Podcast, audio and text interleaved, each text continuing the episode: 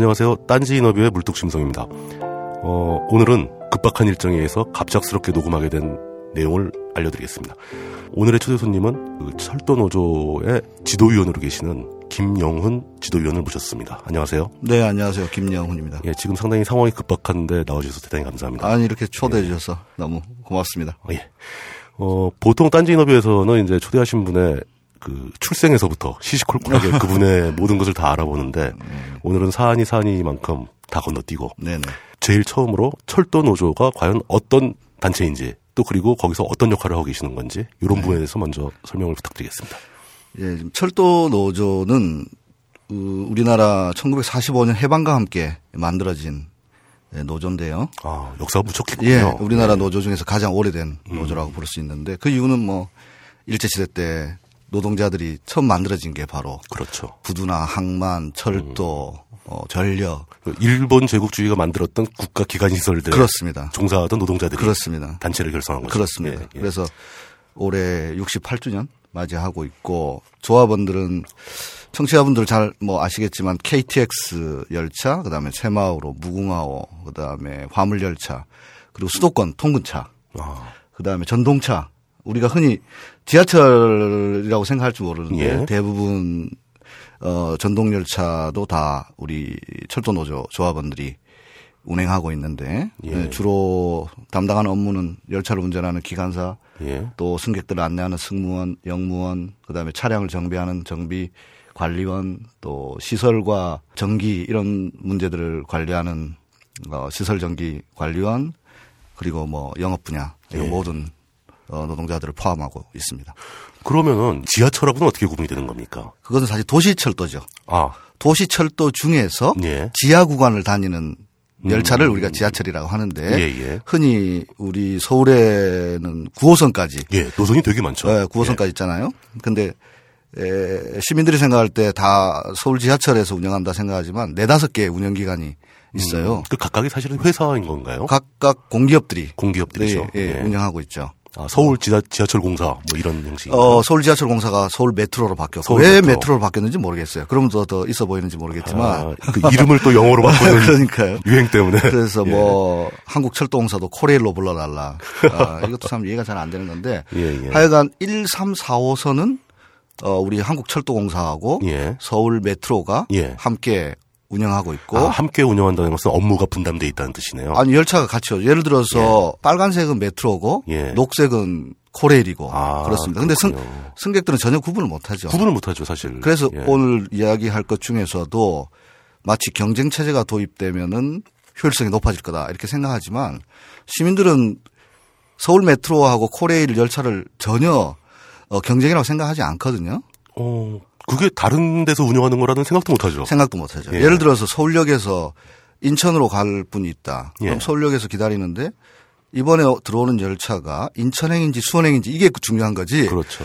이번에 나는 코레일이 좀 기분 나쁘니까 이번 열차는 보내고 아 다음 메트로가 오는 걸 타야 되겠다 이렇게 생각하는 사람 전혀 없거든요. 만약에 그게 가격이 다르게 되면 어떤 일이 벌어지는 겁니까? 가격이 다르면 얼마나 일본 같은 경우에 예, 예. 지금 우리나라 통합 시스템은 대단히 잘 돼 있죠. 카드 예, 예. 하나로 예, 모든 걸 다 할 수 있죠. 모든 걸 다 하고 버스까지도 다 탈 수 있는데 예. 회사가 다 틀리고 가격이 틀리다면은 개찰구도 달라지고 다른 엄청난 불필요한 비용이 발생하는 거죠. 어마어마한 중복 투자가 벌어지겠네요. 그렇습니다. 그게 네. 바로 철도가 얘기하는 규모의 경제 속에서 그렇죠. 통합적 망을 얼마나 구축하는가가 대단히 음. 중요하죠. 프랑스 파리 교통공사는 다 네. 통합적으로 예. 운영하기 때문에 예. 그 시너지 효과가 엄청나게 큰 거죠. 그러면 이쪽은 독점의 폐해를 말하는 게 문제가 아니라 네네. 통합된 시스템을 얼마나 효율적으로 잘 구축하느냐 이게 그렇습니다. 문제가 되는 거겠네요. 독점 때문에 경쟁을 붙인다고 하지만 이건 자연 독점이 될 수밖에 없거든요. 아. 버스를 예를 들어 보면 고속버스가 강남 터미널도 있고 강북 강동 터미널도 있는데 예, 예. 예를 들어서 나는 한진 고속을 너무 좋아하기 때문에 음. 집이 강동 쪽에 있는데도 강을 건너가지고 강남에서 난 한진고속 타겠다. 이런 사람은 없는 그럴 거거든요. 수도 없죠. 어, 그럴 수가 네, 없는 거죠. 결국 예. 자연 독점적일 수밖에 없는 거고 국가 기관망이기 때문에 그렇습니다. 예. 그러면 이 독점의 폐해를 어떻게 막을 건가? 음. 이 문제는 결국 시민들의 어떤 내부 감시라든지 음. 경험 음. 참가를 통해서 잘못된 어떤 낙하산들을 방지하고 시민의 발로서 기능을 다할 수 있도록 하는 게 대단히 중요한 거죠. 투명성을 올려야 된다. 예. 서울 지하철도 지금 1, 2, 3, 4호선하고 예. 5, 6, 7, 8호선이 두 개 기관으로 분립돼 있어요. 그렇죠. 그렇다고 이 경쟁이 되는 게 아니거든요. 음. 오히려 불필요한 사장이나 임원들만 많을 뿐이지. 숫자가 많아진다. 예. 예. 이게 하나로 묶여야 오히려 더 시민들에게는 큰 이득이 돌아갑니다. 어, 얘기가 좀 네. 빗나갔는데 네. 원래대로 돌아가서. 네네. 그럼 그렇게 되면 철도 노조의 그 가입 대상이 되는 전체 직원 규모하고 그 중에 노조원 비율 같은 걸좀 말씀해 주시죠. 음, 이 우리 임직원들이 3만 명이 안 되는데 예, 예. 지금 현업에서 일하고 있는 조합원들이 한 11,000명 정도. 어, 그럼 가입률이 굉장히 높은 편이네요. 좀 높은 편이라고 봐야 되겠죠. 예, 예.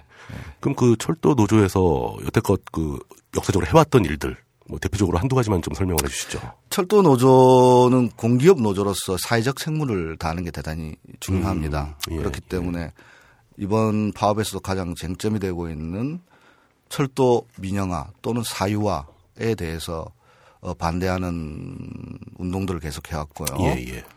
이 사유화나 민영화에서 어, 또 중요한 것은 요금 체계를 어떻게 가져갈 건가. 예를 들어서 65세 이상 노인 무임 할인이라든지 예, 예. 장애인에 대한 할인이라든지 예. 사회적 교통약자에 대한 할인이라든지 예. 이런 정책들을 지속적으로 요구하고 있고 음. 또 제가 2004년부터 2007년까지 이제 철도 노조 위원장 일을 했을 때 기억나는 거는 예. 지금 지하철 역사 도시철도인데 예. 지하철 역사에 엘리베이터가 많이 설치돼 있을 거예요. 예, 요즘 많이 네, 있습니다. 예. 이전에 에스컬레이터만 있었죠. 그렇죠. 장애인들이 휠체어 탄 장애인들 이동하기 대단히 어렵습니다. 사실상 들어갈 수가 없었죠. 들어갈 수가 예. 없었죠. 그래서 예. 장애인들의 이동권을 보장하는 운동이라든지 음. 그리고 이제 저희들의 주된 임무는 조합원들의 근로조건이나 예, 예. 예, 그런 것들을 주된 임무로 하고 있습니다. 아 이게 사실은 또 사회 일각에서는 철도노조 또한 그 뭐 공무원 뭐 철밥통 음. 이런 생각을 가지신 분들이 꽤 많을 겁니다. 네네. 네. 그 철도노조원들이 지금 현재 처우 상태가 어떤 수준인 거죠? 저희들은 공기업이기 때문에 예. 정부의 철저한 어떤 임금 가이드라인 정책에 의해서 음. 임금이나 예, 어, 복지나 예. 수준들이 다 정해지는데 뭐 16개 비교 대상 공기업 중에 한 14번째 아, 정도로 거의 꼴찌 어, 꼴찌 꼴찌에 가까운. 예. 근데 이 일은 굉장히 험하고 힘든 일이지 않습니까? 결국 철도라는 게 24시간 중단될 수 없기 그렇죠. 때문에 예. 야간 노동이라든지 야간 근무 예. 그다음에 명절 때 더 바쁜. 그렇죠. 예. 다른 사람이 다 쉴 때더 네, 바쁜. 그렇습니다. 그래서 예. 철도 조합원들은 그런 애안들이 있는 거죠. 음. 어, 그리고 제가 또 걱정되는 게 음. 그 철도 그 철로 자체를 정비하시는 분들의 네네. 위험성 문제도 있지 않습니까? 산업재해가 예. 어, 우리나라 산업재해가 세계에서 제일 1위라는 오명이 계속 달리고 있는데 예. 그 중에 가장 많은 산업재해가 나는 곳이 조선업종하고 건설업종이거든요. 예. 예. 그 전까지는 철도에서의 산업재해가 상당히 높았어요. 아. 특히나 선로 정비 담당하는 분들. 그렇죠, 그렇죠. 아주 춥고 힘든 곳에서 막 작업하지 않습니까? 최근에 도시철도 지하철 예, 예. 기관사 분들의 공황장애 아. 자살 사건들이 연이어 일어났거든요. 그 사람이 견디기 힘들게 계속 터널 안에서 그렇고 예. 자살을 자기가 막지 못했다는 음, 죄책감 때문에 눈앞에서 보기 때문에 예, 예. 자기 열차에 뛰어드는 것들을 막지 못했다는 죄책감 예. 때문에 기관사가 그 선로에 뛰어내려서 자살하는 어처구니 없는 참담한 일들이 벌어지고 있고 그러니까 그것 때문에 지금 문제가 되고 있는데 심리적으로 강한 타격을 받는 거죠. 제일 타격을 많이 받을 때는 네. 바로 자기가 운전하는 열차에 자기 동료가 치여서 어? 사망했을 때. 그 당사자가 받아야 될 고통은 엄청난 거였죠. 아, 그런 실제로 그런 사건이 있어요. 실제로 그런 사건이 예, 있고 예. 네. 그런 일을 하면 사실은 직장을 더 다니기가 음, 힘들. 일을 계속할 수가 없다. 네, 그런, 충분히 이해가 갑니다. 네, 그래서 뭐 이전에 낮밤이 없는 사람들이라는 음. 책도 있었는데 예. 네, 힘들게 일하고 있죠. 네. 그 낮밤이 없는 사람들이라는 책은 어디에서 누가 쓰신 88년도에 거죠? 이제 저희들이 처음에 예, 예. 파업을 했었는데 예, 예. 그, 그때 이제 우리 선배 조합원 중에 한 사람이 낮과 밤이 없는 사람들이라는 그런 숙이라 해야 될까요? 예. 많은 시민들에게 알려지지 않은 그 애완이라 해야 될까요? 직접 겪어본 애완들에 네네네, 네, 네. 대해서 그렇습니다. 예, 네. 알겠습니다. 그 책 시중에서 지금 구할 수 있나요? 아 모르겠네. 하도 오래돼가지고 다음에 한번 기회가 되면 혹시 직접 연락드리면 한 건. 예, 제가 네, 필요하시면 한번 연락해 보겠습니다. 예. 네. 알겠습니다. 그러면 그 그렇게 우리나라 국가의 그 철도라는 기관망을 관리하시는 분들이고 그, 그분들이 한 3만 명, 2만 명 정도 선인데 그 중에 만 명이 넘게 조합원으로 가입 2만 명이 2만, 2만 명, 명 넘게 예. 네, 그 그렇게 활동을 하고 계시는데 네네. 어 반면에 네. 지금 현재 그 철도공사 즉 코레일 쪽에서는 네. 지금 지속적으로 어떤 여러 가지 일들을 해왔지 않습니까? 네. 이런 그 코레일들은 어떤 일을 하고 있는가에 대해 설명을 좀 해주시죠. 코레일은 예. 우리나라를 대표하는 아까 말씀드렸던 주요한 음, 열차 운행을 담당하는 어, 우리나라의 가장 중요한 어떤 기관망을 담당하는 공기업이죠. 그렇죠. 그 중에 핵심적인 건 2004년도에 개통한 이제 KTX를 시작으로 우리나라도 본격적인 이제 고속철도 시대를 예, 예. 열었고요. 그 다음에 지금은 이제 남북이 분단돼 가지고 우리가 지금 섬나라처럼 살고 있지만 그렇죠. 빠른 시일 내 빠른 시일 내가 아니죠. 2007년도 참여정부 시절에 이미 음. 남북철도 연결되어서 이제 대륙으로 진출하게 되는 꿈을 가지고 있는데 예, 예. 흔히 말해서 뭐 유럽까지 가는 철도의 르네상스를 음. 꿈꾸는데 핵심 그 물류라고 봐야 되겠죠. 물류. 예, 물류를 담당하는 어, 그런 업무들을 단순히 일반인 분들은 다 이제 승객으로서 타고 다니는 것만 생각하시는데 그렇습니다. 그것보다 훨씬 더 큰 대단히 중요한 일 예. 중에 하나는 바로 이 물류라고 볼수 음. 있겠는데요. 음. 만약에 제대로 이 남북 철도 연결 사업들이 제대로 진행된다면 예. 실제로 이를 통해서 우리나라가 얻을 수 있는 부가가치는 엄청나게 큰 거고 음. 또 한편으로 남북 분단의 상징이라고 할 수 있는 철만은 달리고 싶다 이런 거 네, 있잖아요. 그 끊어져 있는 철도. 끊어져 네. 있는 철도를 다시 잇는다는 것은 진짜 혈맥을 다시 잇는 거고 음. 남북 관계도 대단히 중요하게 그렇죠. 새로운 전기를 열 수 있고 음. 남북 경협뿐만 아니라 실제 러시아나 유럽까지 이어지는 어, 대단히 중요한 요소가 될 거고 만약에 그렇게 됐을 경우 부산은 동아시아의 가장 큰 허브로서 그렇죠. 어, 어, 나갈 수 있는 철도망의 끝에 있는 항구가 될 테니까. 그렇습니다. 그래서 네. 지정학적으로 그동안에 우리가 정말 전쟁, 분단 이런 이 반도라고 하는 예. 것이 우리 민족사에 대단히 어려운 요건이었는데 예. 역으로 생각하면 철도를 통해서 세계로 음. 진출할 수 있는 어떻게 보면 박근혜 대통령이 창조 경제 말씀하셨는데 이거보다 더 큰 어떤 창조 경제는 없을 것 같아요. 알겠습니다. 그 그러면 만약에 그게 남북철도를 연결시키는 사업이 잘 됐으면 코레일이 해야 할 일은 어마어마하게 늘어났겠네요. 그렇습니다. 그런 일을 예. 그런 일은 당연히 음. 국가가 해야 되는 것이고 할 수밖에 없는 일이죠. 그리고 예. 그 이득은 모든 국민 또 모든 민족에게 예, 돌아가야 그렇죠. 되는 거죠. 예. 근데 만약에 정부는 지금 계속 민영화 아니라고 하는데 만약에 민영화되어서 음. 그러한 이득이 다른 투자자에게 예. 또는 외국 자본에게 음, 음, 넘어간다면 음, 음. 그것은 우리는 뭐 이 표현이 가할지 모르겠지만 이건 또다시 이 철도 주권을 음, 음. 일제시대 때 사실 넘어갔던 것처럼 음. 또다시 철도 주권 그리고 우리 국가의 중요한 이익을 예. 내팽개치는 음. 행위다 그렇습니다. 이렇게 생각합니다. 어, 최근에 요거는 이제 이번 파업과는 좀 관계가 없는 얘기지만 네. 그 최근에 그 코레일에서 용산에 있는 그 땅을 네. 개발하려고 큰 프로젝트를 하다가 실패한 적이 있었죠. 이, 그 프로젝트는 정말로 어처구니 없는. 그 드리, 예. 드림 뭐 어쩌고 하는 그. 바벨탑의 저주라고 봐야 되겠죠. 예. 뭐, 예. 셀프 예. 퇴진하신 오세훈 전 시장하고. 예, 예.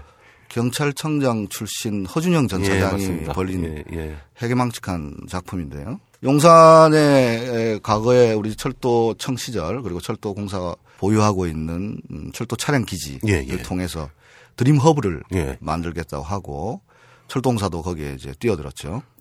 뛰어들게 된 이유는 예. 바로 어 정부가 부대 사업을 활성화하라. 음. 요것만 가지고 적자 문제를 해결할 수 없으니까 부대 사업을 활성화하라 해서 어그 사업에 뛰어들었고 그 사업이 서울시나 뭐 이런 데서 예, 예. 점점점 일이 이제 커지면서 어, 그, 뭐 거의 뭐 금융기관부터 재벌 기업까지 네, 다 달려붙었던 네, 그런 사업이었었죠. 네, 그랬다가 허망하게 지금 예, 아무것도 아니게 돼버렸죠. 아무것도 아니게 예. 돼버린 거고 예. 어, 결국 그로 인해서 코레일의 또 영업 적자는 늘어나게 됐습니다. 음. 제가 이 문제를 말씀드린 이유는 예, 예. 사고는 딴 놈이 치고 어, 그 아, 그, 그렇게 해서 발생한 적자를 핑계로 네. 어. 어. 또 민영화를 하겠다. 또 민영화를 하겠다고 나선다. 네. 뭐 이런 이런 식인 네, 거죠. 어, 알겠습니다. 그러면 이제 본격적으로. 네. 그 요번에 이제 결국 철도공사 노조, 철도 노조가 파업이라는 이제 극단적인 강수를 쓰시게 됐는데 네네. 네. 이 파업이 발생하게 된 원인부터 한번 좀 설명을 해 주시죠. 결국 그 문제는 예. 철도 민영화를 둘러싼 박근혜 정부의 정책과 예. 아, 그것을 해서는 안 된다는 예. 우리 노조뿐만 아니라 지금은 많은 시민사회나 예. 또 정당이나 또 양심 있는 시민들이 민영화에 반대하는 목소리를 내고 있는데 정부는 뭐 정부 이전에 박근혜 대통령 후보 시절에 예. 절대 예, 국민적 동의 없는 민영화는 안 하겠다. 어, 뭐 다 했습니다. 철도, 뭐, 뭐 수도, 가스 네. 이런 거 민영화 하나도 안 하겠다고 약속을 했습니다. 안 하겠다고 예. 약속하셨고 예. 지금도 민영화 아니라고 제가 볼 때는 뭐 우기고 계신데. 아, 그럼 그 부분 먼저 자세히 설명해 주십시오. 이게 민영화인지 아닌지, 아니면 그렇습니다. 왜 아닌지. 예. 저는 정부는 그렇게 이야기하죠. 예. 이번에 수서 KTX 주식회사 설립은 예. 민영화가 아니고 경쟁 체제를 도입하기 위한 것이다. 음, 독점 체제를 독점 체제를 깨기 위해서, 깨기 위해서. 예, 예. 새로운 회사를 설립해서 기존 코레일하고 경쟁을 시키면 음. 요금도 내려가고 뭐 다 좋아질 것이다. 예, 예, 예, 이게 이제 정부 주장이거든요. 그렇죠. 뭐 모든 언론이 다 그렇게 주장을 네. 그대로 받아쓰고 있습니다. 네. 예. 그러니까 대운하는 아니고 4대강 사업이다. 네. 뭐 전화는 했지만 외압은 없었다. 예. 뭐 대표적으로 뭐 술은 먹었지만 음주운전은 아니다라는 네. 그런 문법을 또 발견할 수 있군요. 이명박 대통령 말씀 중에 뭐 어록 중에 하나가 뭐 값싸고 질 좋은 미국산 소고기 이런 건 없는 거거든요. 어, 불가능한 얘기죠. 불가능한 네. 이야기를 하는데 이번 오늘이죠. 네. 오늘 철도공사 이사회에서 제가 볼 때는 불법적인 수서 KTX 주식회사 설립을 강행했거든요. 오늘 의결을 했죠. 오늘 오전에 예. 예, 사실상 밀실에서 예. 경찰들이 완전히 봉쇄한 상, 태에서 음, 음. 국회의원도 들어가지도 못하는 경찰의 호의를 받으면서 호의를 네. 받으면서 네. KTX 주식회사를 설립했는데 그러니까 수서 KTX 주식회사 수서 KTX 예. 주식회사를 설립했는데 예. 주식회사를 설립했을 뿐 민영화는 아니다. 근데 그게 주식회사는 원래 그 주주들이 소유한 민간 기업을 주식회사로 그러는 거지 않습니까? 그렇습니다. 그래서 예. 국민들을 알기를 좀 너무 하여간 예. 우리가 철도를 아, 그럴 때는 그냥 정확하게 말씀해 주셔야 됩니다. 네. 예. 철도 민영화의 대표적 사례로 드는 게 영국, 뭐 일본 이런 사례들을 들고 음, 있는데요. 음, 그렇죠. 예. 가까운 일본의 예를 들어보면 음. 87년도 나카소네 나카소네. 예, 예. 정부 한참 뭐 어, 레이건 대처 나카소 나카소네라고 하는 소위 신자유주의 3인방들이 예. 예, 들어섰을 때 전 세계를 전 신자유주의 열풍으로 열풍으로 예. 몰고 온 음, 분 중에 한 분이 나카소네라는 분이 계신데 일본의 당시 수상. 예. 예. 이 수상이 이 그 국철 일본 국철을 예. 일곱 개 회사로 분할 민영화를 음. 했어요. 음. 그, 그때 설립된 게 다 JR 여객 주식회사, 예. 동일본 여객 철도 음. 주식회사, 음. 음. 시코쿠 여객 철도 예, 예, 예. 주식회사. 87년을 일본 철도 민영화의 시작이라고 보는 거거든요. 음, 민영화의 원년이네요, 그러니까. 예. 그 전까지 국가에서 운영하던 철도를 네. 7개의 주식회사를 세워서 분할했다. 그 전까지 예. 국철이라고 하는 공기업에서 그렇죠, 운영하던 그렇죠, 그렇죠. 예. 어, 철도를 7개의 주식회사로 분할했습니다. 예, 예. 그렇다고 해서 주식이 당장 매각된 건 아니죠. 그때 주식은 다 그 공기업이 소유를 하고 있었죠. 그렇죠. 특수법인 예. 형태로 국가가 소유하고 있었죠. 하지만 그것이 바로 민영화의 시작이었던 거거든요. 음, 그렇다고 봐야 되겠죠. 예. 예. 그럼 지금 수서 KTX 주식회사가 민영화가 아니다? 음. 그럼 그 일본에서 세운 그 일곱 개 주식회사의 지분이 네. 지금도 정부가 다 갖고 있나요? 자, 이 문제입니다. 그 예. 중에서 예. 돈 되는 세계 회사, 즉 본토에 있는 예. 동경과 오사카를 거점으로 하고 있는 음. 동일본 여객 주식회사. 돈 잘 버는 회사. 돈 잘 버는. 예, 예. 그건 누가 사장이 오더라도 돈을 벌 수밖에 없는. 그렇죠. 예. 그 다음에 세계에서 가장 골드라인이라고 하죠. 음. 황금 노선이라고 하는. 항상 사람 꽉꽉 차는. 동경 오사카 간 예. 신간센을 보유하고 있는 예. 동해 여객철도 주식회사. 예, 예. 이건 돈을 돈을 주체를 못합니다. 뭐 어마 어마한 수익을 예, 내겠죠. 그거는 바로 주식에 상장되죠. 음. 하지만 규모의 경제가 없고 음. 네트워크가 잘라져 있는 홋카이도. 그렇죠. 큐슈, 예. 시코쿠, 예. 그다음에 화물 철도 예. 주식회사는 주식 상장도 못 하고 있는 거죠. 적자에서 계속, 계속 적자를 보고 있겠네요. 계속 예. 나라에서 어, 세금으로 보조해주고 있는 어. 거죠. 예.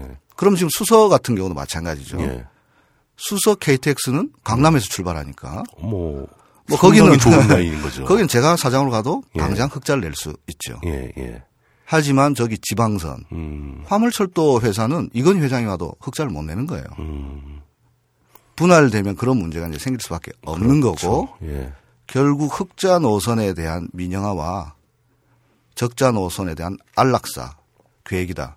왜냐하면 그동안 코레일이 유일한 흑자 노선은 경북 KTX 그렇죠. 예. 여기서 벌은 이익으로 예. 소위 적자가 날 수밖에 없는 예. 지방선의 교차 보조를 해왔던 거거든요. 음, 그한 하나의 울타리 안에 있으니까 울타리 안에 예, 있으니까 수익이 순환된다는 그렇습니다. 거죠. 근데 예. 만약에 아주 대규모 이익이 발생될 것으로 예상되는 회사를 예. 떼어낸다면 뭐 예를 들면 수석 KTX. 네. 예. 주식회사가 된다면 예. 그 주식회사는 잘 될지는 몰라도 예. 철도망 전체에서는 상당한 문제가 있는 거고 이 회사가 주식회사이기 때문에 음, 예. 예. 정부는 이 주식을 민간에게 매각을 못하도록 정관의 못을 받겠다. 음. 아, 근데 정관이라는 것은 저 주주들이 회의에서 금방 바꿀 수 있는 당연하죠. 거거든요. 예. 언제라도 언제라도 바꿀 수 있는 거죠. 그러면 그 주가 주식들은 필연적으로 매각될 수밖에 없을 것이다. 그것이 아니면 왜 주식회사를 그렇죠. 설립하는 그, 거죠? 그거가 목적이 아니라면 네, 네. 뭐하러 주식회사를 그럼 만드느냐. 공기업이라는 예. 그럼 공기업이라는 건데 예, 그럼 예. 정부가 지금까지 공기업이라서 방만하고. 비효율적이라고 했는데 그럼 그 비효율적인 공기업을 또 만든다는 건가? 공기업을 왜 또 만드냐. 왜 또 만드느냐? 예, 그런 질문이 가능한 네. 거죠. 이유는 생각해 볼 수 있겠어요. 뭐 낙하산 숫자를 더 늘릴 수 있으니까 자리를 늘리기 위해서. 그거 아니면은 왜 민영화할 이유가 없다면 음, 왜 새로운 공기업을 예. 또 만드는가? 음, 경쟁을 위해서? 아까 제가 말씀드렸지 않습니까? 여기 대학로에 사는 사람이 예, 예. 서울역이 가까운데 나 수석 KTX가 좋으니까 한 시간 반 동안 수서 가가지고 버스 타고 가가지고 그걸 탈 그걸 리가 탈 없다. 리가 전혀 예. 없는 거죠. 그게 철도의 특성이겠죠. 그렇죠. 이건 예, 예. 우리나라만 그런 게 아니고 세계 어디에도 마찬가지죠. 그거를 진짜 진정한 경쟁 체제를 만들려면 철, 철도, 철로를 더 깔아야 된다는 더 얘기죠. 깔아야 되는 거죠. 똑같은 라인을. 어, 그렇습니다. 예. 아까 제가 말씀드렸듯이 무의미한 투자인 거죠, 그건. 아까 말씀드렸듯이 서울 메트로하고 코레일이 1호선 같이 운영하는데 두 대 패스하고 예. 나는 메트로 거 꼭 타고 싶다. 저는 서승환 장관에게 묻고 싶어요. 국토부 장관님 예, 예. 서울역에서 예. 아, 이 경쟁 체계니까 예, 예. 나는 다른 회사 골라 타겠다. 메트로가 서비스가 좋으니까, 좋으니까. 메트로만 타겠다. 이게 가능하겠는가? 차이는 차 색깔밖에 없어요. 그렇죠. 예, 빨간색이냐 파란색이냐. 예. 똑같은 노선에 똑같은 차가 다니는 똑같은 건데. 노선에 똑같은. 근데 철도 운영에 있어서 경쟁 체제라는 것은 사실상 무의미하다. 그렇지만 지금 현재 정부는 계속 경쟁 체제의 도입을 얘기하면서 더 우스꽝스러운 건요. 예. 지금 코레일의 자회사라는 거잖아요. 그렇죠. 그렇기 때문에 예. 민영화 아니라는 거잖아요. 예. 그러니까 모 회사하고 자회사가 같은 노선에서 경쟁한다? 이건 폐륜이죠, 이건. 엄마하고 뭐, 아, 자식이. 뭐, 뭐는 경쟁을 한다는 예. 겁니까? 똑같은 노선에. 예를 들어서 자회사의 수익이 늘어나면 예, 예. 모 회사의 수익은 줄어들 수밖에 없는 거겠죠. 그렇죠. 동일한 노선이기 같은 때문에. 같은 철도니까. 예. 예.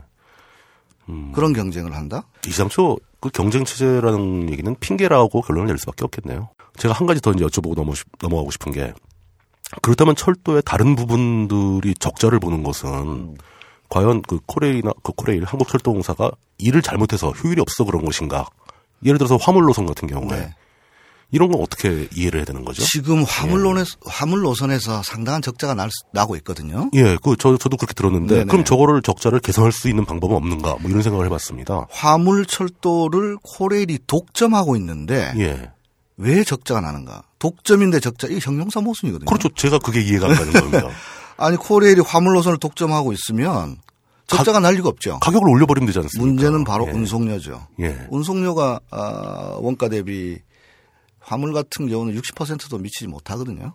그러면 짐을 반값에 날라준다는 얘기네요. 결국 이득은 누가 보느냐? 화물을 수탁한 사람인데 예. 그렇죠. 우리 개인들이 시민들이 철도 화물 이용 안 하거든요. 음, 그건 다 재벌들, 대기업들이 이용하는 거죠. 그러니까 대규모 생산업체들이 이용하는 특히 거겠죠. 수출 대기업들이 음. 아주 싼 값으로 운송을 하고 있는 거죠. 실제 경비의 반에 가까운 값에. 지금 화물 열차 운행률이 떨어져 가지고 음. 국가 경제가 막 어려워진다. 아, 얘기를 하실 정도로 화물이 그렇게 중요하고 예. 어, 최근에 우리 전력 요금 때문에도 약간 논란이 됐지만 음, 사실 전기 요금이 싼 거는 사실이에요. 전기 요금도 산업용 요금은 굉장히 싸게 공급하죠. 산업용 요금 예. 은 상당히 싸죠. 그 수혜자는 누구냐는 거죠. 음. 그 수혜자는 다 수출 대기업들이거든요. 똑같은 게 철도 물류에서도 적용됩니다. 아, 그럼 화물 열차가 적자가 날 수밖에 없는 구조네요. 그렇죠. 예. 아, 독점인데 왜 적지 않았냐? 그러면 그 중에 비용이 많이 들어가든지 아니면 수익이 작든지 둘 중에 하나일 거 아니겠어요? 그렇죠. 예. 결국 특히 물류 부분에서 적자가 많이 나는 것은 국가 정책상 음. 사실상 우리 수출 대기업을 위해서 도와주기 위해서. 상당히 많이 예. 봉사를 한 거죠. 그러면 그 화물 라인에 적자가 나는 건 어떻게 보면 사회적으로 이득을 보고 있다는 얘기네요. 아니, 그러니까 삼성이나 예. 현대나 이런 대기업이 잘 돼야 우리나라 다 잘 될 것처럼 얘기해서 항상 그렇게 얘기를 하고 있죠. 또 노동자들 예. 열심히 싼값에 수송했지 않습니까? 반값에 날라줬는데 예. 이제 와서 적자라고 예. 천밥 천밥 취급하고 예. 그러면 안 되는 거죠. 예. 그러면 뭐 철도가 적자가 난다고 해서 뭐, 뭐 독점 독점 체제를 깨야 된다 뭐 이런 건 다 그냥 그냥 하기 좋은 보기 좋은 말들일 뿐이네요. 사실 지역 독점이 될 수밖에 없죠. 수석 KTX는 독점 아닙니까 그러면? 그렇죠. 그 라인은 독점. 그 독점 독점이죠. 예, 예. 그러니까 이건 국민들에게 제가 볼 때는 사기치는 겁니다. 아. 예. 독점이기 때문에 경쟁, 독점은 악이고 경쟁선이다 이게 아니고 그렇죠. 독점을 어떻게 사회적으로 독점일 수밖에 없는 그럼 예를 들어서 우리 통신 요금은 싸진 싸졌나요? 회사가 3개, 4개 있는데 뭐 항상, 항상 담합 얘기 나오고 그러죠. 정유 회사는 뭐 3개, 4개 있는데 독점 체제가 아닌데 왜 값이 안 떨어집니까? 예. 그 항상 자기들끼리 얘기를 해서 맞추고 있겠죠. 그리고 더 우스운 것은 경쟁 체제를 도입하면 독점이 강화되죠. 규모가 예. 못 따라가는 회사는 결국 망할 수밖에 없는 그렇죠. 게 시장 원리거든요. 예, 시장 원리는 그렇죠. 시장 원리는 예. 독점을 강할 수밖에 없어요. 예. 그러니까 독점이면 오히려 더 돈 많이 무척 많이 벌고 막 그래야 되는 건데 왜 자꾸 그걸 가지고 문제를 삼느냐. 뭐 제가 볼 때는 거죠. 독점은 있어요. 독점은 뭐냐면 정책을 독점하고 있는 거죠. 아, 정부를 다 민영화해야 되겠네요. 아니 철도 정책을 정, 부가 독점하는 게 문제야 지금. 철도 정책 지금 뭐 우리 보고 불법 얘기하는데 예, 예, 예. 정부 정책에 반대하면 반대했기 때문에 불법이다. 아, 그 불법성 얘기를 이제 본격적으로 한번 좀 해주시죠. 지금 모든 언론에서는 네. 철도 노조의 이번 파업은 무조건 불법 파업으로 규정을 해놓고요. 아예 네. 논란의 여지가 없는 불법이라고 보고 있고. 네. 그러면서 계속 보도가 나오는 것은 이 파업으로 인해서 일반 시민들이 겪는 피해에 대해서만 알려주고 있습니다. 네. 이 점에 대해서 어떻게 생각하시는 건지. 먼저 피해에 대해서 좀 말씀드리겠는데 저도 가슴이 아픕니다. 저도 예. 현직 기관사로서 예. 승객들이 피해 보는 거에 대해서 죄송하죠. 예. 철도 노조가 파업에 들어갈 때 이렇게 하겠습니다. 제대로 달리기 위해서 저희들 잠시 멈추겠습니다. 음, 음. 조금만 참아주시면 음. 우리가 올바로 된 공공 철도 서비스를 제공하겠습니다. 이런 이야기를 했거든요. 저는 주류 언론들에게 묻고 싶어요. 며칠 철도 노조가 그것도 전면 파업도 아니고 필수 업무를 예, 예. 유지하면서. 그러니까 지금 철, 기차들이 다 쓴 건 아니잖아요. 정상적으로 전동차하고 예. KTX는 다니고 있거든요. 다니고 있잖아요. 예. 예. 그것만 가지고도 엄청난 피해를 본다고 보도를 하는데 그럼 만약 이렇게 중요한 철도가 외국 자본이나 예. 사적 자본에게 그리고 그 시장 원리에 따라서 운영될 때그 음. 그 시민들이 받아야 될 피해는 왜 아무도 보도하지 않는지 음. 저는 이걸 분명히 좀 묻고 싶습니다. 그거네요. 그러니까 아, 오늘은 표 팔린 게 20%가 안 되니까 오늘 운행 안 하겠습니다. 뭐 이럴 수도 있다는 거죠. 민간 기업이 하게 되면. 민간 기업 예. 민영화의 사, 민영화 폐해는 이미 영국 뭐 아르헨티나 아, 최근 일본도 아주 성공한 민영화 사례라고 했지만 제가 아까 말씀드렸듯이 예, 예. 성공할 수밖에 없는 곳은 성공했고 음. 도저히 성공 안 되는 데는 지금 20년이 지났는데 성공이 안 되는 거예요. 계속 세금으로 보존하고 그렇습니다. 있다는 담배세 예, 가지고 예. 다 보존했고 예. 다한 거거든요. 그 뭐 그렇게 적자가 난다는 피해도 있겠지만 일단 품질 자체가 떨어지지 않습니까? 그렇습니다. 예. 그래서 불법 문제와 관련해서는 지금 모르겠어요. 다 불법 파업이라 하는데 어디서 규정하는지 모르겠네요. 우리나라가 민주주의 국가면 최소한 뭐 사법부에서 불법 그렇겠죠. 뭘 해야 네. 되는데. 아 진짜 그 불법 파업이라는 규정에 되는 그 법 조항이 없는 건가요 지금? 지금 최은혜 코레일 사장께서 불법 파업이라고 하니까 예, 다 불법 예, 파업이 예. 돼버린 거죠. 어. 아니 뭐 저 그 우리나라는 헌법에 노동 삼권이 보장된 나라 아닙니까? 그렇습니다. 우리는 예. 헌법에 예. 보장된 헌법적 가치를 지키려고 하고 있는데 예. 이제 그렇게 됐는데 그, 정부 정책에 반대하는 파업을 했다는 거죠. 노조가 예. 임금 인상이나 음, 음, 음. 복지나 음. 근로 조건에 관련된 걸 하지 않고 음. 왜 노조 나부랭이들이 예. 감히 감히 예. 국가 정책에 반대하는 파업을 하느냐? 이 말이거든요. 음. 제가 진짜 묻고 싶어요. 예. 그럼 우리가 철도 노조가 임금 인상 투쟁하면 합법적으로 해줄 거냐는 거예요. 만약에 우리가 임금 인상 했다고 하면 아마 우리를 거의 미친놈 소리 할 거예요. 귀족 노조 얘기 나오고 노조, 뭐 철밥통. 예, 철밥통인데 왜 파업하냐 뭐 이런 얘기 나오죠. 그런 이야기죠. 예. 정부 정책에 반대하면 안 되나요? 음. 정부 정책이 잘못됐다면 당연히 반대해야 되는 게 저는 노조의 사회적 책무라고 생각하고 그게 지금 하신 말씀이 맞는 말씀이신데 요즘 사회에서는 꼭 맞지는 않는 것 같아요. 요즘 사회에서 뭔가 이렇게 가치들이 다 바뀌고 있어가지고 뭐 음. 맞습니다. 일단 불법 파업이란 근거가 없다. 없습니다. 예, 그런 거네요. 짐은 곧 법이다. 이렇기 때문에 예? 대통령 어, 말씀에 예, 반대하면 예. 그냥 다 탄압한다? 그러면 뭐 불법 파업이라는 것도 사실 근거가 없고 그 이용자들 일반 시민들이 받는 피해도 그렇게 큰 폭이 아니고 사실 노조에서 필수 업무를 예, 유지하면서 예, 예, 파업하는 거는 어떤 측면에서 보면 노조에서는 상당히 파업의 효과를 반감시키잖아요. 상당히 예. 반감시키는 실제로 확실하게 투쟁을 하시려면 모든 걸 딱 세워야죠. 예. 예. 근데 이제 일반 시민들의 불, 그 불편함을 최소화하기, 최소화하기 위해서, 위해서. 예 음. 최대한 그렇게 좀 온건하게 파업을 하신 건데도 불구하고 불법 파업이라고 딱 규정을 받고 있는 거네요. 그렇습니다. 예. 이번 이사회가 사실은 불법이라고 제가 했던 음. 이유는 아 그럼 그 오늘 결의한 그 이사회의 결의 자체를 그러니까 네. 효과 효력이 없다라고 이제 판단하시고 그런 말씀을 하셨습니다 노조에서 그렇습니다. 그건 또 왜 그런지를 설명해 주시죠. 배임이죠 배임. 배임. 왜냐하면 수석 KTX가 주식회사로 분리되면 예. 코레일은 예. 상당한 운영 수익의 감소가 불보듯이 뻔하게 예상되잖아요. 음. 이 코레일의 중요한 내용을 결정하는 이사진이 네. 코레일한테 피해를 끼쳤다. 그렇죠. 자기 회사의 네. 손실을 가져올 것이 명백한 상황을 의결했다. 이전에 이명박 정권에서 KBS 정현주 사장을 배임죄로 찍어 그때 그랬죠. 뭐 무슨 뭐 세금 문제로 세금 문제로 예. 해서 얼마 예, 더 깎을 수 있는 걸왜 그렇게 깎았냐. 뭐 그러면서 그래서 쫓아 예. 내고 사람을 완전히 그거 요번에 소송에서 뒤집혔습니다. 확정판 확정판결은 난 걸로 제가 들었어요. 근데 다 이제 몇 년 지나서 이제 네, 어떡하라고. 네. 예. 그 논리의 연장선에서 보자면 그것도 잘못된 거죠. 잘못된 건데. 예. 이번에 철도공사 이사회에서 이러한 자기 회사의 손실이 음. 명백한 사항을 막대한 손실을 끼칠 막대한 상황. 손실을 예. 끼칠 것이 분명한 사항을 의결했다. 이거 이것이 불법 아니면 이게 배임이 아니면 뭡니까? 그 집단 배임이네요. 그렇습니다. 저는 이사 예. 전체 저희들 이사들에게도 호소를 했어요. 예. 정부에서 그렇게 강압하면은 오늘 한 명도 반대 목소리 없었다는 거거든요. 음. 그러면 그냥 사퇴를 하시는 게 음, 좋다. 음, 음. 형량도 보니까 상당히 무겁더라 이거. 예. 그냥 슬쩍 빠져라. 네. 그리고 저희들 끝까지 호소했는데 예. 모르겠네요. 이게 어떻게 될지. 예. 노조는 당연히 배임죄로 고소할 예정입니다.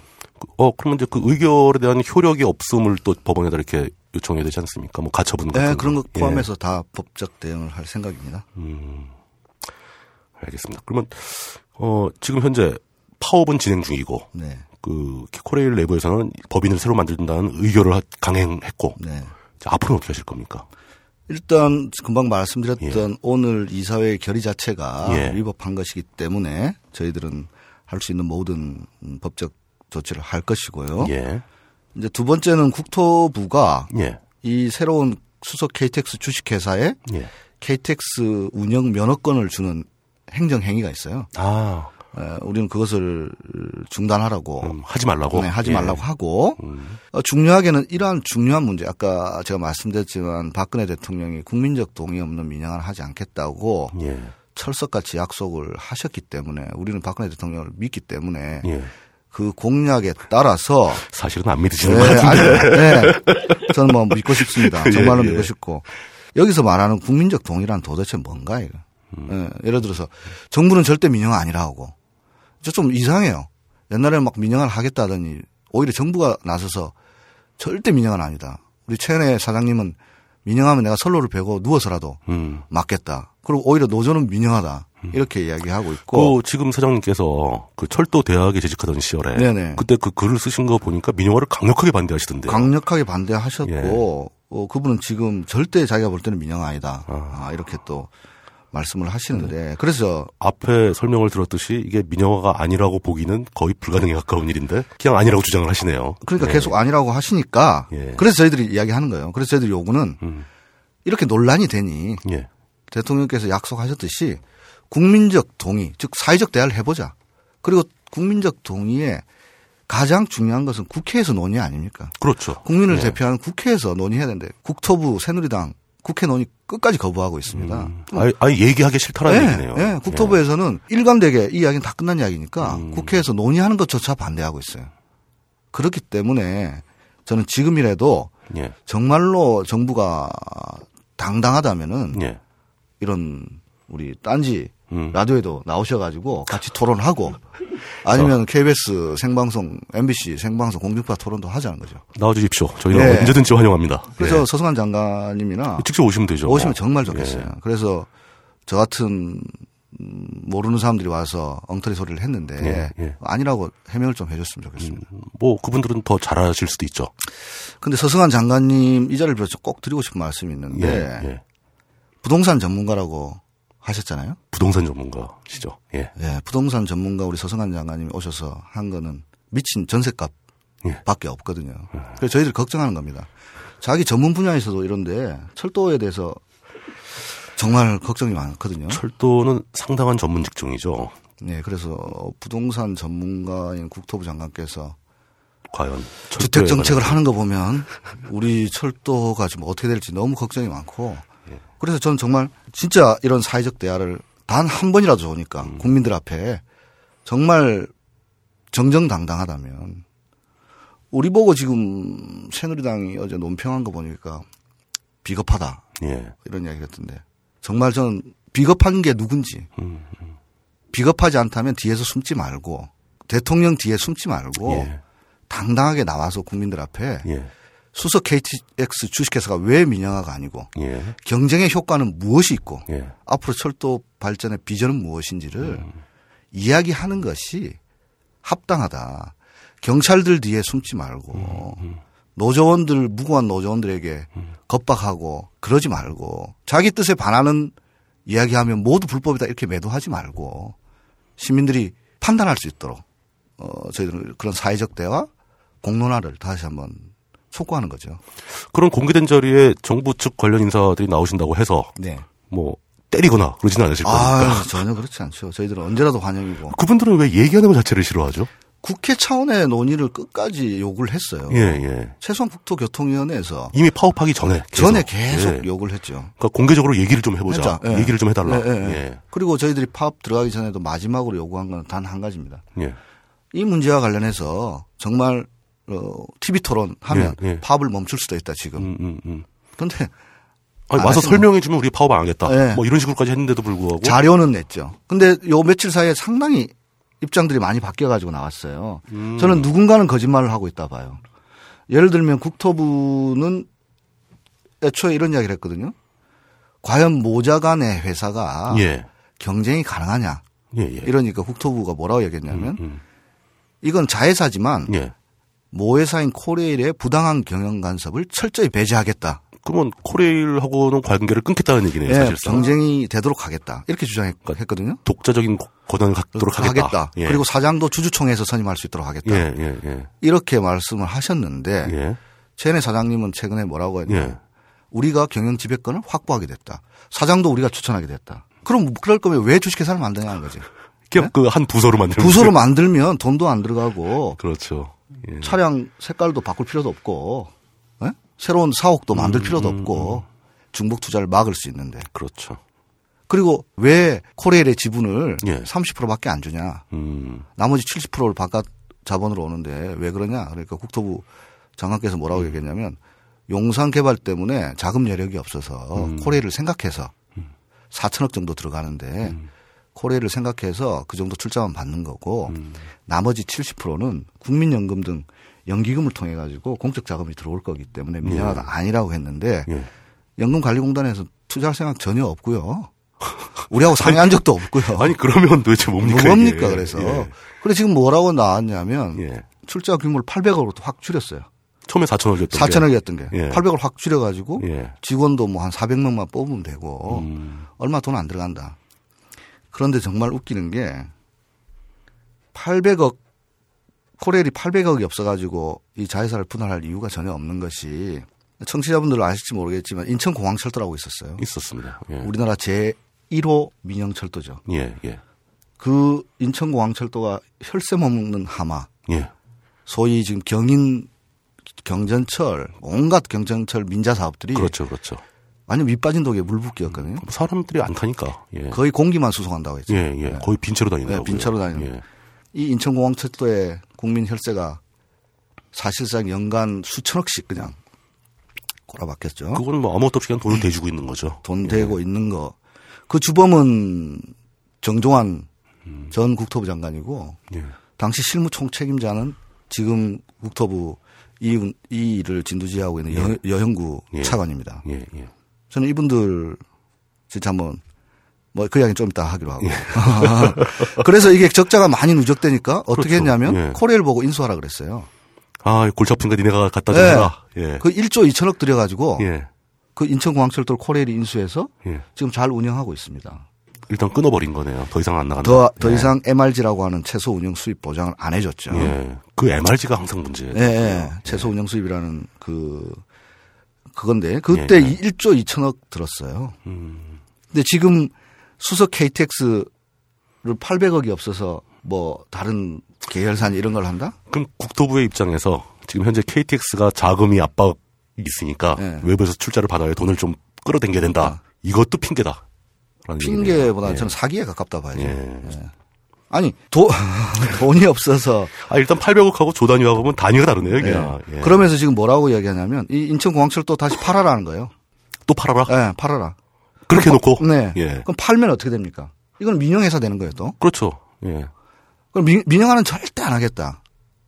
박근혜 정부는 민영화 절대 안 한다. 음, 음, 음. 하면서 한쪽으로는 또 공항철도 간신히 인수해가지고 경영정상화 비슷하게 해놓으니까 이것도 팔아라는 거예요. 이제 좀 돌아간다 싶으니까 네, 다시 또 팔아라. 팔고. 그걸 또, 또 망가지면 또, 또 사러 갈 거니까. 그래서 저는 앞뒤가 안 맞는 일을 그러면 그 인, 인천 공항철도 건에서 일을 그렇게 어렵게 만들었던 그 당사자가 바로 지금 또 똑같은 일을 하고 있는 거네요. 그렇습니다. 그래서 저는 상당히 유감스럽고 예. 어, 과연 이런 일들을 어떻게 할 수 있을까? 예를 들어서 예. 정말로 어처구니 없는 일 중에 하나는 예. 우리 박근혜 대통령께서 얼마 전 11월 달에 11월 4일인가요? 예, 예. 프랑스에 가셔가지고 유창한 불어 실력으로 예. 기립박수를 받았잖아요. 예. 아주 멋진 연설 하셨죠. 멋진 연설 예. 하셨는데 우리 주류 언론에서는 오다고 불어 실력만 나왔지 네. 내용은 안 나왔어요. 그 내용은 프랑스 언론에만 나왔어요. 네. 예.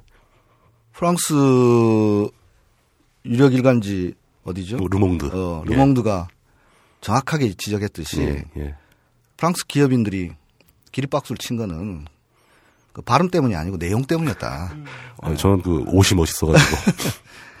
근데 거기서 대통령께서 무슨 말씀을 하셨냐. 철도 시장 개방을 약속했단 말이에요. 프랑스에서는 그게 굉장히 관심이 많, 많겠죠. 예. 프랑스는요, 우리 고속철도 떼제배가 프랑스 거고. 그렇죠. 사실 세계 철도 시장은 일본과 유럽이 양분하고 있는데, 네. 지멘스나 알스톰이나. 예, 예. 아주 유명한 회사들이죠. 그렇죠. 예. 여기는 사실상 한국철도 시장 개방을 목놓아 아마 아, 전 세계에서 남아있는 유일한 큰 시장이다. 큰 시장이고 예, 남북철도 연결까지 생각하면 장, 장래성도 있다. 엄청나게 큰 예. 거죠. 거기 가셔서 우리 박근혜 대통령께서 어, 한국철도 시장을 철도 시장을 개방한다고 얘기했으니까 프랑스 기업인들이 기립 기립만 예. 하겠습니까? 행가래라도 쳤어야죠 네. 그때. 그거를 중요한 사실은 까마득히 보도를 안 했다는 거죠. 그게 제일 큰 문제 같습니다. 제가 보기엔. 열흘 동안 한겨레에서 특정 보도하기 전까지는 예. 그 누구도 아무 언론도 아무 안 언론도 예. 안 나왔습니다. 근데 대통령은 예. 밖에 나오셔서 외국 시장, 철도 시장 개방하겠다 말씀하셨고 여기 국내에서는 민영화 절대 아니다. 그러면 유럽 시장, 유럽 자본들은 갑자기 뭐 음. 뭐 어떻게 되는 거예요? 그러니까요. 네. 말이 앞뒤가 안 맞는 거죠. 네.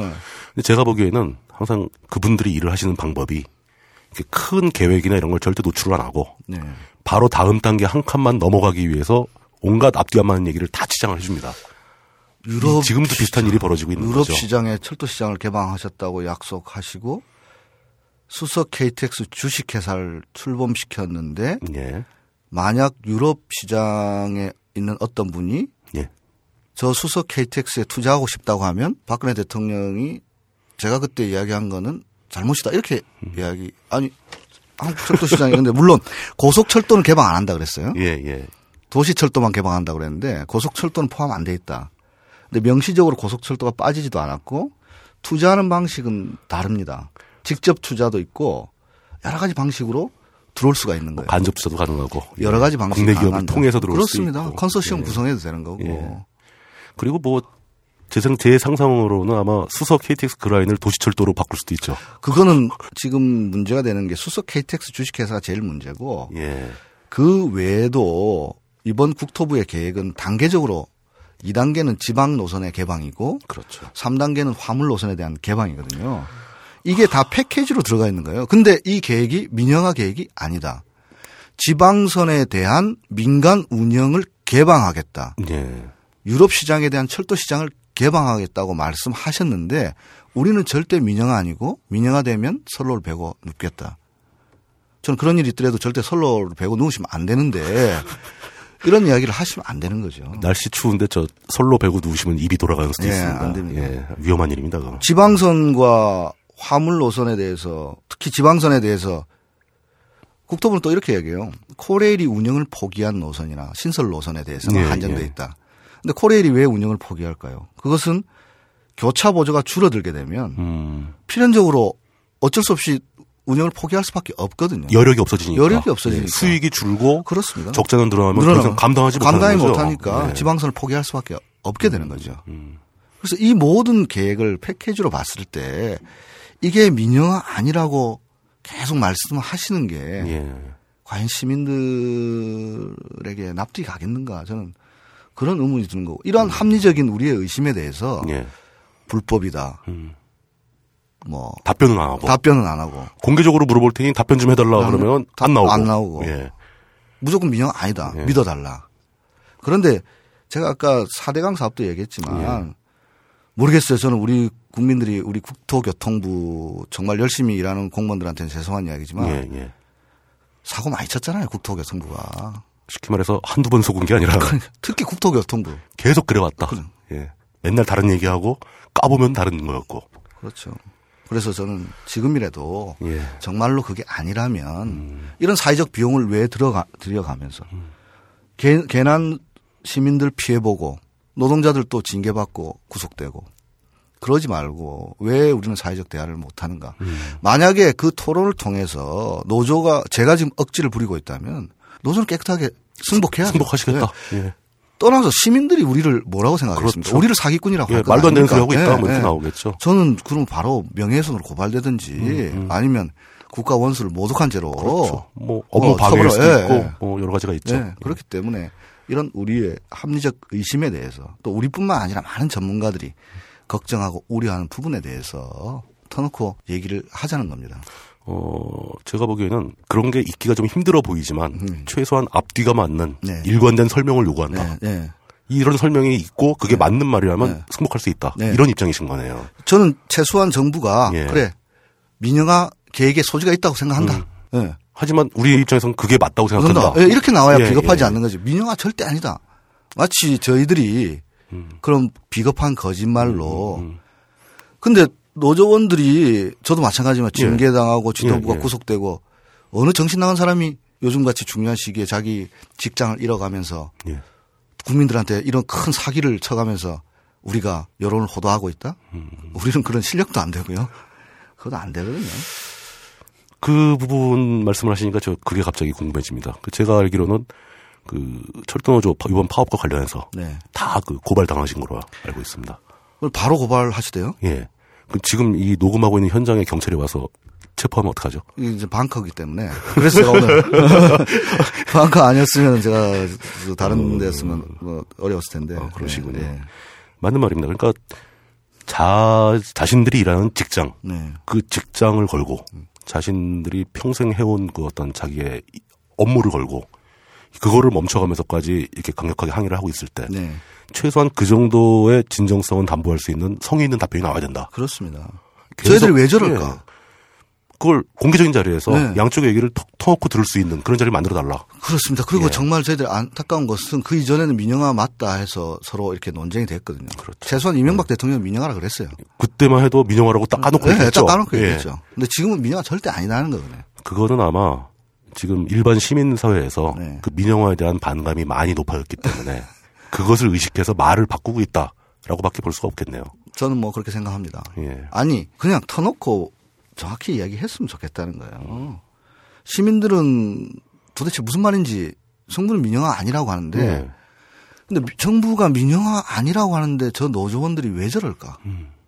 우리가 무슨 다른 이유가 있나요? 최소한 이 문제에 대해서는 귀를 기울일 필요가 있다 생각하고 모르겠습니다. 저는 많은 시민들이 예, 예. 그렇다고 해서 저는 파업을 지지해 달라고 말씀드리지는 않고요. 파업을 어, 그건 힘들죠. 네. 시민들이 피해를 보기 때문에 그렇습니다. 조금이라도 네. 예. 저는 빨리 예, 운행을 정상하고 싶은 마음이고 예, 예.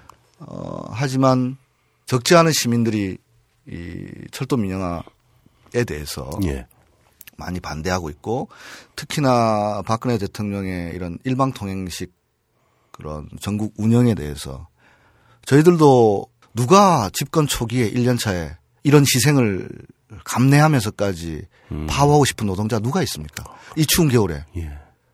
끝까지 저희들은 호소했고 함에도 불구하고 말하자면 저는 이런 의심도 하는 거죠. 이른바 공안정국을 조성하기 위해서 우리를 음. 파업으로 내모는 건 아닌지. 파업을 유도한다. 유도하는 건 어. 아닌지. 예, 그렇지 않다면 수서발 KTX가 내일 당장 개통하는 것도 아닙니다. 정부는 여유도 있다. 예. 정부는 2015년이라고 이야기하지만 사실 내부적으로는 2015년 개통도 어렵습니다. 실무적으로. 네. 예. 건설이 지금 잘 안, 안, 되, 안 되고 있습니다. 예. 빨라 2016년 개통입니다. 그것도 또 노동자들이 막 열심히 일해 밤새가며 일해야 그렇게 된다는 그렇습니다. 거죠. 예. 그러면 지금 그 새로운 법인에 임원 뽑고 그 월급은 누가 줍니까? 왜 굳이 올 겨울에 네. 이렇게 급하게 급하게 결국 다시 말씀드리지만, 그러니까 지금 현재 철도 노조의 요구 사항이 제가 듣기로는 설명을 듣기로는 당장 무슨 결정을 바꿔달라는 것도 아니에요. 네, 네.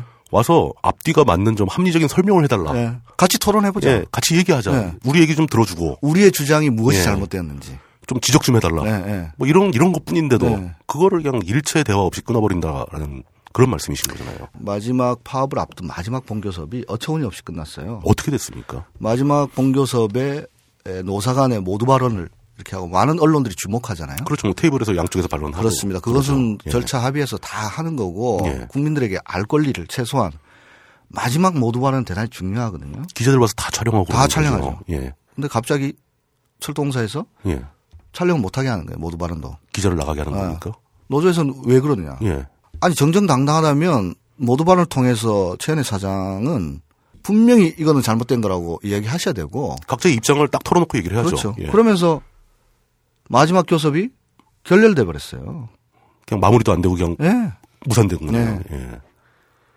저는 이건 정말로 비상식적인 거예요. 정말 국민적 관심이 있고 철도 파국을 막겠다고 하면 모두 발언이 아니라 그리고 정말로 자신 있다면 음, 본, 음. 본교섭 전 과정을 공개해야 되는 것 아닙니까? 성충계해야죠. 예. 예. 그래서 노조원들이 어처구니 없는 주장을 하면 노조원들이 사회적으로 고립돼야 되는 거고. 그렇죠. 그게 맞죠. 예. 예.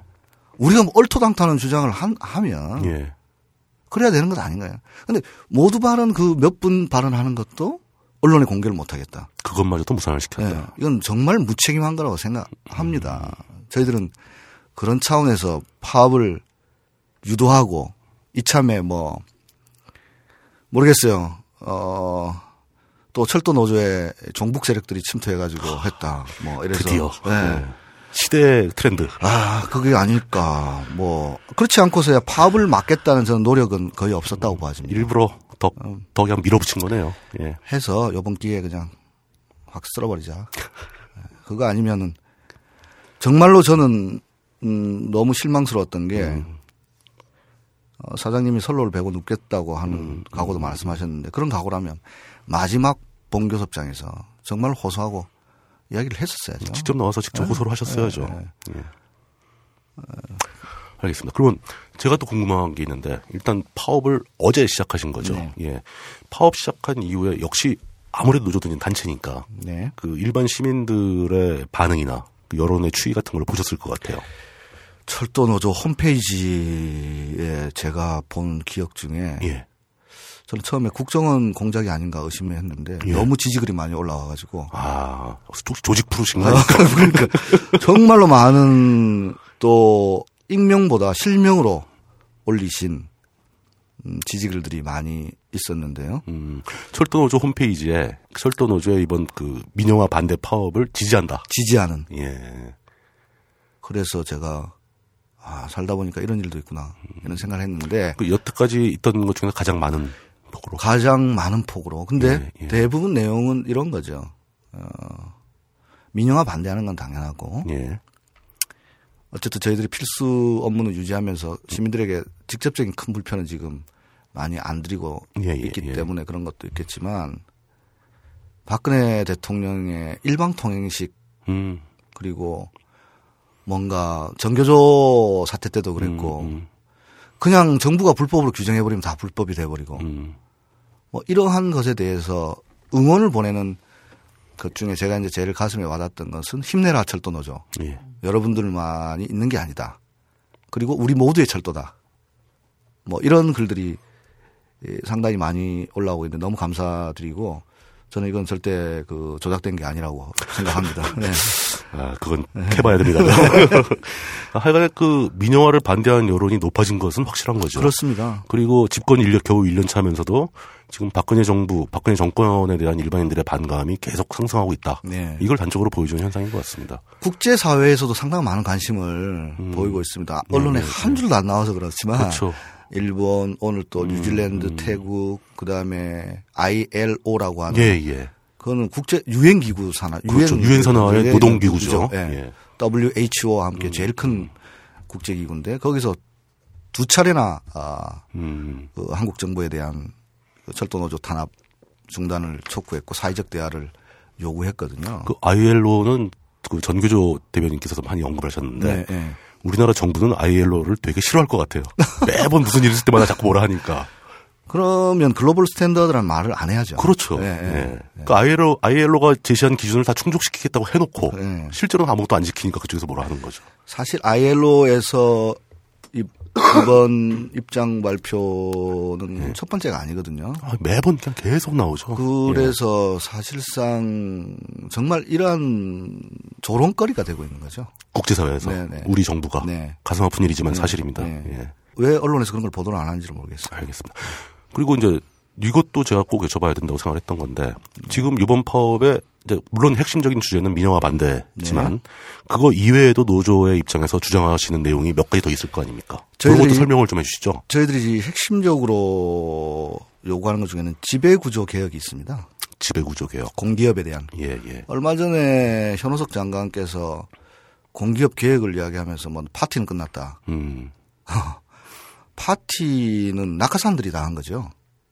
사실 낙하산 파티가 정치적으로 자리에 들어온 네. 내려 꽂힌 고위층들만 네. 하는 거다. 예. 파티 이번에 보건복지부 장관 된 그분도 뭐 법인카드로 파티 많이 하셨던데 파티를 예. 파티는 정말 낙하산들이거든요. 음, 그렇죠? 박근혜 정부의 음. 낙하산 파티는 이명박 정부를 넘어섰습니다. 아, 그 실질적으로 체감하시는 내용인가요? 그렇죠. 어, 예. 예를 들면 어디 있을까요? 한국도로공사 사장 최근에 예, 예. 김학송 전. 그, 뭐, 언론에도 막 보도가 됐었죠. 네. 예. 어, 마사회 회장, 음, 마사회 뭐 현명관. 예. 그다음 지역 난방공사 음. 사장, 뭐 서청원 의원한테 자리 양보한 뭐전 음. 국회의원. 예. 뭐 한국공항공사 사장, 뭐 용산 참사 주역 김석기 청장. 이런 낙하산들, 낙하산, 낙하산 이런 사람들이 오면서 뭘 하겠습니까? 그렇기 때문에 저희들은 네, 네. 공기업이 독점일 수밖에 없는 음. 그럼 착한 독점 제대로 된 감시를 받아야 되는데 그렇죠. 예. 그 감시는 누구냐는 거죠. 예를 들어서 박 대통령도 뭐 방만한 주인 없는 공기업이라서 방만한 경영을 한다고 얘기하시는데 예. 주인이 없는 게 아니고 가짜가 주인 행세를 하니까 음. 그렇게 되는 거잖아요. 주인은 공기업의 주인은 시민들이고 그렇죠. 서비스를 제공하는 노동자들이고 그렇지 않겠습니까? 그 공기업의 주인이라고 그쪽에서 생각하는 사람들은 다 자기가 내려보는 사람이네. 그럼요. 예. 그 사람들 와가지고 갈 건데 3년 있다 갈 건데 그 어떤 뭐 철도에 대해 관심도 뭐, 없는 뭐, 거죠. 뭐, 예. 무슨 예. 다음에 뺏지다는 건 아니면 다음에 뭐 좋은 자리 가는 음, 거 음. 그거 외에는 무슨 주인 주인적 마인드가 있겠습니까? 공기업이 와서 돈 많이 받아서 네. 그걸로 활동해가지고 네. 더 좋은 자리 가려고 네. 그 사람들의 관심사는 그거고. 그거밖에 없는데 예. 그래서 저희들이 핵심적으로 요구하는 게 바로 예. 시민의 감시. 음. 이번 이사회에 만약에 음. 제가 제안드리는데 만약에 우리가 유럽처럼 예, 예. 동수는 아니더라도 음. 철도 이용자를 대표해서 시민이 한 사람이 이사로 들어가 있다면 그렇죠. 이런 밀실 잘못된 결의가 일사천리로 되겠냐는 거죠. 감시할 수 있다는 거죠. 감시할 수 예. 있다는 거죠. 어디서 정말 어, 비리가 발생하고 적자의 원인이 근본적으로 어디에 있는 건지 최소한의 그러한 예. 장치들을 해 나가는 것이 공기업의 올바른 개혁이다 라는 겁니다. 지배구조를 개혁한다는 것은 무슨 뭐 소유권자를 바꾼다 뭐 이런 얘기가 그런 것도 아니라 아닙니다. 예. 최소한의 감시할 수 있는 통로만이라도 뚫어달라. 의결권을 과반수를 얻자는 것도 아니죠. 그렇죠. 예. 예. 최소한 시민들이 음. 그래야 철도 노조가 또 파업한다 그러면 이사 중에 한 사람이 그 알아야 될 것 아닙니까? 그렇죠. 그래서 예. 왜 이걸 파업하냐, 왜 대화를 안 하느냐. 음. 이런 거가 정말로 사회 이사의 역할인데 음.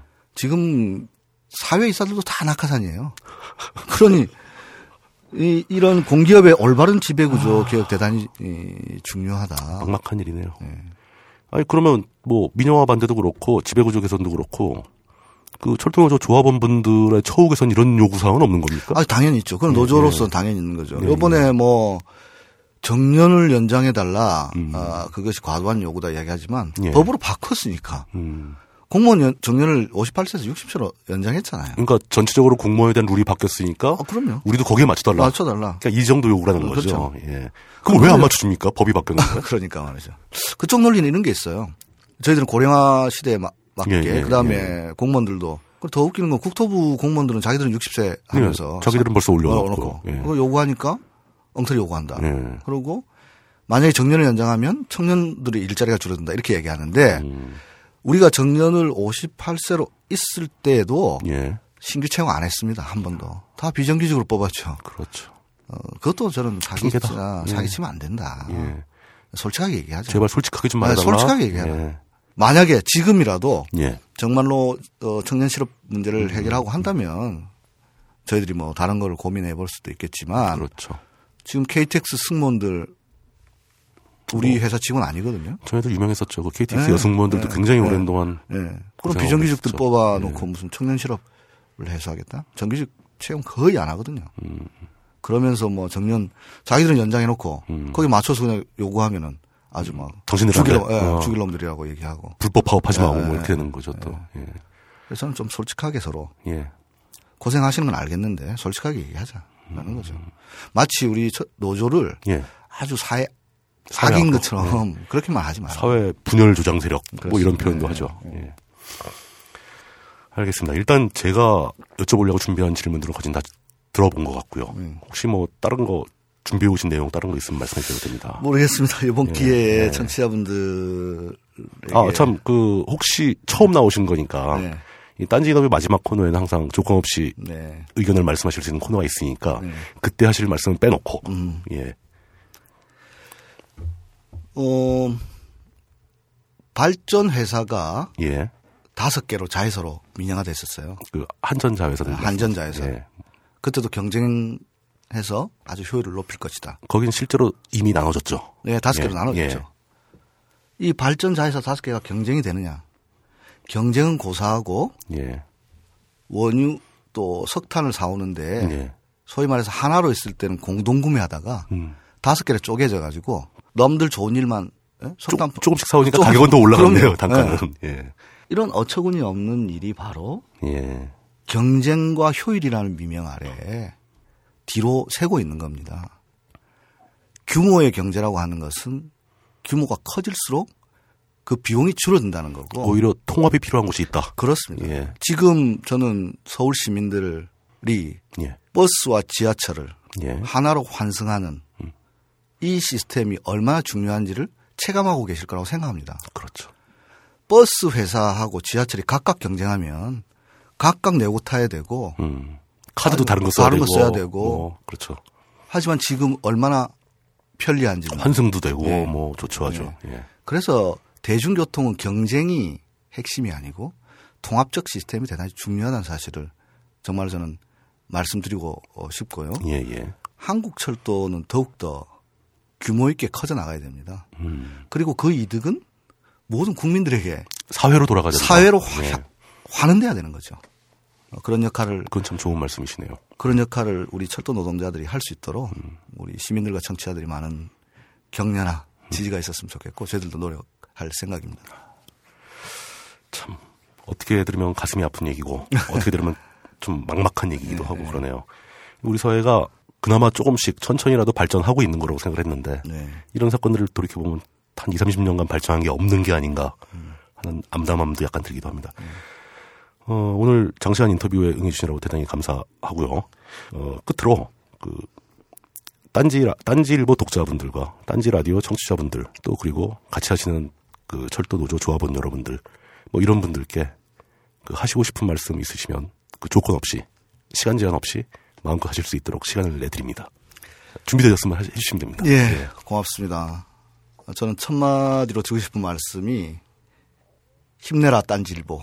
아, 감사합니다. 그리고 힘내십시오. 독자분들, 그 다음에 청취자분들. 제가 왜 이 말씀 드리냐면, 이번 파업 들어오면서 제일 고마웠던 말 중에 힘내라 철도노조. 어, 이런 이야기였습니다. 그, 제가 잘 인용한 이야기 중에 그 히틀러가 나이 투쟁에서 이야기했던 대중들은 작은 거짓말보다 큰 거짓말에 잘 속는다. 이런 이야기를 하는데 소위 빅 라이 이론이라고 얼마나 많은 거짓말들이 있었는지 모르고 이라크 전쟁도 대량 무기 거짓말, 뭐 베트남 전쟁도 통킹만 거짓말, 전쟁도 다 거짓말에서부터 시작되었고 가까이는 제가 다시 한번 강조하지만 4대강 사업이지 대운하는 아니다. 전화는 했지만 외압은 없었다. 경쟁 체제 도입이지 민영화는 아니다. 이런 큰 거짓말들이 우리 사회를 지배하고 있는 것 같아요. 그 원인은 여러 가지가 있겠지만 이런 것들을 재생산해내는 주류 언론들, 반성하지 않는 정치 지도자들, 이 속에서 큰 거짓말들이 더 큰 거짓말을 놓고 이것에 저항하는 작은 목소리들은 사회를 혼란시키고 분열시키는 그런 집단으로 매도되고 또 어, 탄압돼 왔습니다. 그런데 얼마 안 가서 또 거짓은 다 들통 나게 돼 있는데 그것은 바로 어, 보이지 않는 곳에서 진실을 이야기하고자 하는 작은 목소리들이 모여서 그런 게 아닌가 생각합니다. 오늘 저도 인터뷰를 통해서 많은 이야기를 했고 또 많은 이야기들을 나누고 싶었는데 예, 저는 철도 노조 투쟁이 다 정당하다 아니면 그런 걸 넘어서 저자들은 왜 저럴까? 저들이 이야기하고 싶은 게 도대, 도대체 뭘까? 그리고 더 나아가서 우리 사회에서 노동이란 과연 뭔가? 뭐 이런 부분에 대해서 오늘 한번 다른 각도에서 어, 생각할 기회가 됐다면 어, 대단히 좋겠고 이 추운 겨울 날씨에 국민의 철도를 지키기 위해서 자신의 어떤 희생과 탄압에도 불구하고 묵묵히 파업 대우를 유지하고 있는 어, 조합원들에게 감사드리고 이 불편을 감수하시면서도 지지를 보내고 있는 많은 시민들에게 공공철도로서 보답, 보답하 겠다. 빠른 시일 내에 보답하겠다. 그래서 잠시만 참아주시면 정말 더 좋은 서비스를 제공하고 제대로 달리기 위해서 우리는 잠시 멈추는 것이라는 말씀을 드리고 싶습니다. 고맙습니다. 감사합니다. 네. 고맙습니다. 그, 앞에서 듣고 있다가 네. 살짝 가슴이 좀 찡해졌습니다. 네. 예, 오늘 인터뷰에 응해주셔서 대단히 감사합니다. 아, 정말 고맙습니다. 예. 감사합니다. 하, 참. 지난번 전교조 때 이런 방식으로 딴지 인터뷰를 한번 방송을 했었습니다. 그리고 이번이 벌써 두 번째네요. 어, 사전에 치밀하게 계획된 인터뷰가 아니고, 이렇게 사안이 발생하는 거에 대해서 급하게 대응하느라 저희가 좀 더 잘 전달할 수 있었던 얘기를 잘 못하는 것 같기도 합니다. 그런 걱정도 듭니다. 하지만 저희 나름대로 열심히 한 결과입니다. 그리고 청취자 여러분들께서 좀 새로운 관점에 대해서 한 번이라도 새로운 관점에서 생각을 조금씩이라도 해주, 시길 바라면서 오늘은 철도노조 지도위원이신 김영훈 전 위원장님을 모시고 철도노조 파업에 대한 자세한 얘기를 들어봤습니다. 지금 파업에 참여하고 계시는 철도노조 조합원 여러분 힘내십시오. 딴지 인터뷰의 물뚝심성이었습니다. 감사합니다. Aboard for night train.